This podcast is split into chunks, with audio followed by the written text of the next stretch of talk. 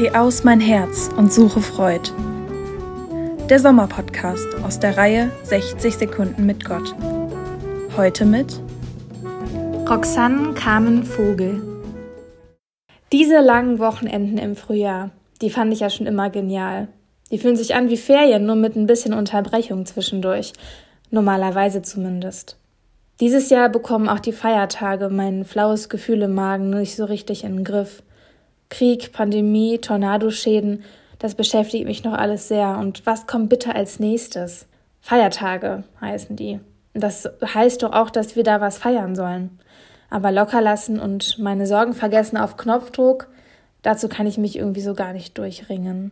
Und aus diesem Grund bin ich dann doch irgendwie dankbar für diese verordneten Tage, die schon Feiertage heißen wie heute, wo ich gezwungen werde, langsam zu machen und Zeit habe, Freude zu finden, an denen ich meine Gedanken mal schweifen lassen kann.